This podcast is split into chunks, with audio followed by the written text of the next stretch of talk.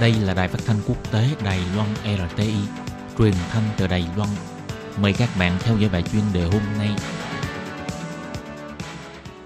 Khi Nhi xin chào các bạn, xin mời các bạn cùng đón nghe bài chuyên đề của ngày hôm nay với chủ đề là Dịch bệnh COVID-19 bùng phát, người dân cả thế giới đua nhau tích trữ lương thực. Đã đến lúc Trung Quốc phải điều chỉnh lại chính sách phát triển nông thôn. Và sau đây xin mời các bạn cùng đón nghe phần nội dung chi tiết của bài chuyên đề ngày hôm nay.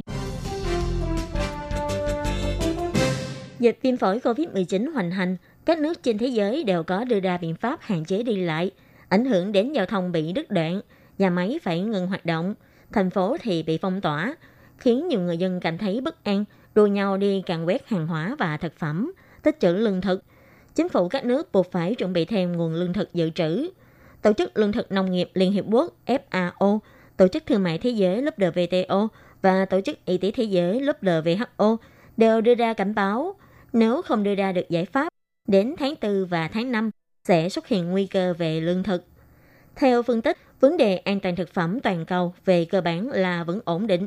Nhưng theo nhà kinh tế học của Ngân hàng Quốc gia Úc, ông Finn Yibio chỉ ra, nếu một số quốc gia vẫn tiếp tục hạn chế giao dịch, có thể sẽ có sự dao động về giá cả, khiến người dân lại muốn tiếp tục tích trữ hàng hóa, gây nên hiện tượng hoang mang và mất lý trí của người dân.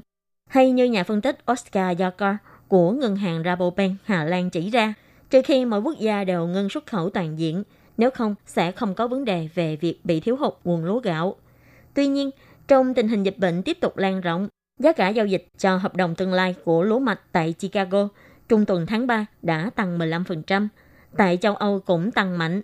Gạo Thái Lan từ đầu năm đến nay đã tăng 17%, tăng 550 USD mỗi tấn gạo. Gạo Việt Nam vượt mức 400 USD một tấn, cao nhất từ sau tháng 12 năm 2018 đến nay. Có thể thấy, vấn đề lương thực chủ yếu có từ sau khi dịch bệnh xuất hiện đến nay. Các nước đã có biện pháp hạn chế các nước vận chuyển, cộng thêm tâm lý giành giật tích trữ hàng của người dân, khiến cho giá lương thực tăng mạnh.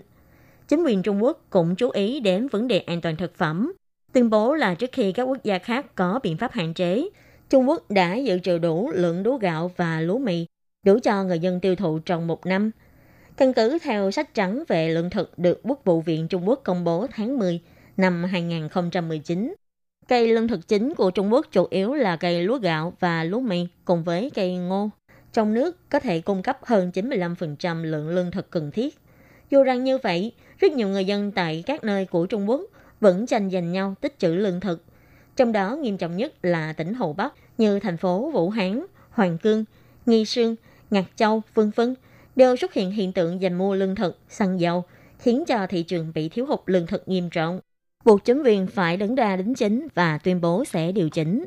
Nhưng dù là như vậy, vẫn không được sự tin tưởng của người dân. Trong các sự thị, người dân vẫn xếp hàng dài để đợi vào mua hàng. Như giảng viên Ngô Huy của Học viện Kỹ thuật dạy nghề Lâu Đệ Hồ Nam đã nói với Nhật báo Hoa Nam, tình hình dịch bệnh lan rộng tại Trung Quốc đã gây sự chú ý của mọi người với vấn đề lương thực của Trung Quốc và là đến lúc Trung Quốc phải dần sự đô thị hóa trong nước lại. Ông Ngô Huy chỉ ra, một phần tư số ruộng đất tại Trung Quốc đã bị bỏ hoang. Phần lớn người dân vùng nông thôn Trung Quốc đã đi đến thành phố để mưu sinh. Lượng lương thực của Trung Quốc đã ngày càng phụ thuộc vào nguồn lương thực nhập khẩu. Một ngày nào đó, kho lương thực của Trung Quốc có thể sẽ bị sập đổ như của Venezuela. Giáo sư Trần Chí Viên của Phòng Nghiên cứu Lúa nước thuộc Viện Khoa học Nông nghiệp Quảng Đông lại bày tỏ không đồng ý với ý kiến của ông Ngô Huy Ông cho rằng lượng tích trữ của nguồn lương thực chính tại Trung Quốc đủ cung cấp trong nửa năm. Nhưng ông cũng thừa nhận tình hình dịch đã ảnh hưởng đến sức lao động và các đất chuỗi cung ứng nông nghiệp. Việc giá lương thực thế giới tăng không đơn thuần do ảnh hưởng của dịch bệnh, như lúa gạo Thái Lan và Việt Nam đang giảm nguồn cung, không những do người dân đã dành mua hết, trên thực tế còn liên quan đến nguồn nước. Ngoài lượng mưa giảm, việc Trung Quốc xây dựng đập nước sông Mekong cũng ảnh hưởng đến nguồn nước hạ du trong tình trạng cả thế giới đang giành giật tích trữ lương thực, như ông Ngô Huy nói, chính quyền Bắc Kinh có thể kiểm điểm lại chính sách nông thôn, đưa ra nhiều chính sách khuyến khích thanh niên nông thôn có thể trở về quê hương làm nông nghiệp, không những có thể vực dậy sức sản xuất của ruộng đất bị bỏ hoang bấy lâu, đồng thời cũng có thể xóa đói giảm nghèo khu vực nông thôn.